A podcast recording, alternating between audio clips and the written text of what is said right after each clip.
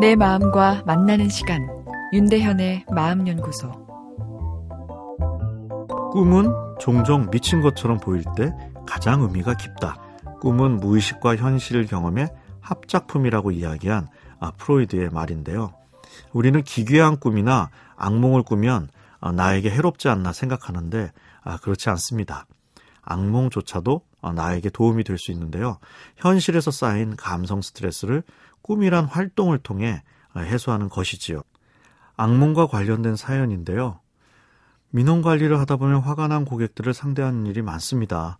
제 입장에선 별것도 아닌 일에도 아, 고객들이 무시를 당했다며 노발대발 하시는데 아, 웃으면서 응대하는 일이 쉽지 않고 괴로운데요. 아, 업무 때문에 쌓인 게 많아서인지 요즘 악몽을 자주 꿉니다. 어제는 주둥아리가 긴 이상하게 생긴 새한테 제가 침을 뱉고는 어, 끝도 없이 도망가는 꿈을 꾸었습니다. 아, 악몽이 정신 건강에 해롭지 않을까 걱정도 되고 아, 잠자고 나서도 괴롭습니다. 아, 이런 사연인데요. 아, 제가 보기에 주둥아리가 긴 이상한 새는 아마도 민원을 내는 고객의 상징이 아닐까 생각됩니다. 왜 고객으로 나오지 않고 아, 새로 나오냐고요? 아, 고객으로 나오면 아, 내가 죄책감을 느낄까 아, 우리 꿈을 제작하는 무의식의 감성 시스템이 이 상징물로 대체하는 것이죠. 아, 이를 꿈의 작업, 꿈 작업이라고 하는데요. 어, 꿈에서 아내와 데이트를 했다고 해서 그 아내가 진짜 아내가 아닐 수도 있는 것이지요.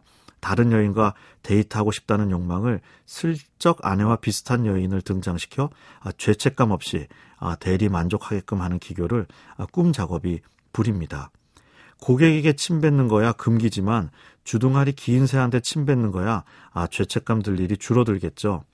어, 그런데 왜 끝도 없이 도망쳤냐고요? 침을 실컷 뱉다 눈치를 챈 거죠. 내 의식의 마음이 아 그 새가 고객일 수 있다는 것을 말이죠. 악몽은 어, 무의식적인 힐링 메커니즘이기도 한데요. 악몽을 꾸지 않기 위해선 감성 스트레스를 현실에서 풀어야겠죠. 사람한테 속상한 마음은 역설적으로 사람을 통해 힐링하는 것이 좋습니다. 민원 업무에 지치다 보면 사람 만나는 것 자체가 싫어질 수 있는데 심리적 회피 반응이란 스트레스 증상이죠. 마음이 행동을 지배하지만 역으로 좋은 경험을 주는 행동이 마음을 변화시킬 수도 있는데 이를 행동 활성화 기법이라 합니다. 어, 친절히 상업화되어 지친 내 마음에 도움이 되는 행동 활성화 기법은 좋은 사람을 만나는 경험을 하는 것입니다. 좋은 사람은 속물적이지 않고 겸손한 사람이죠.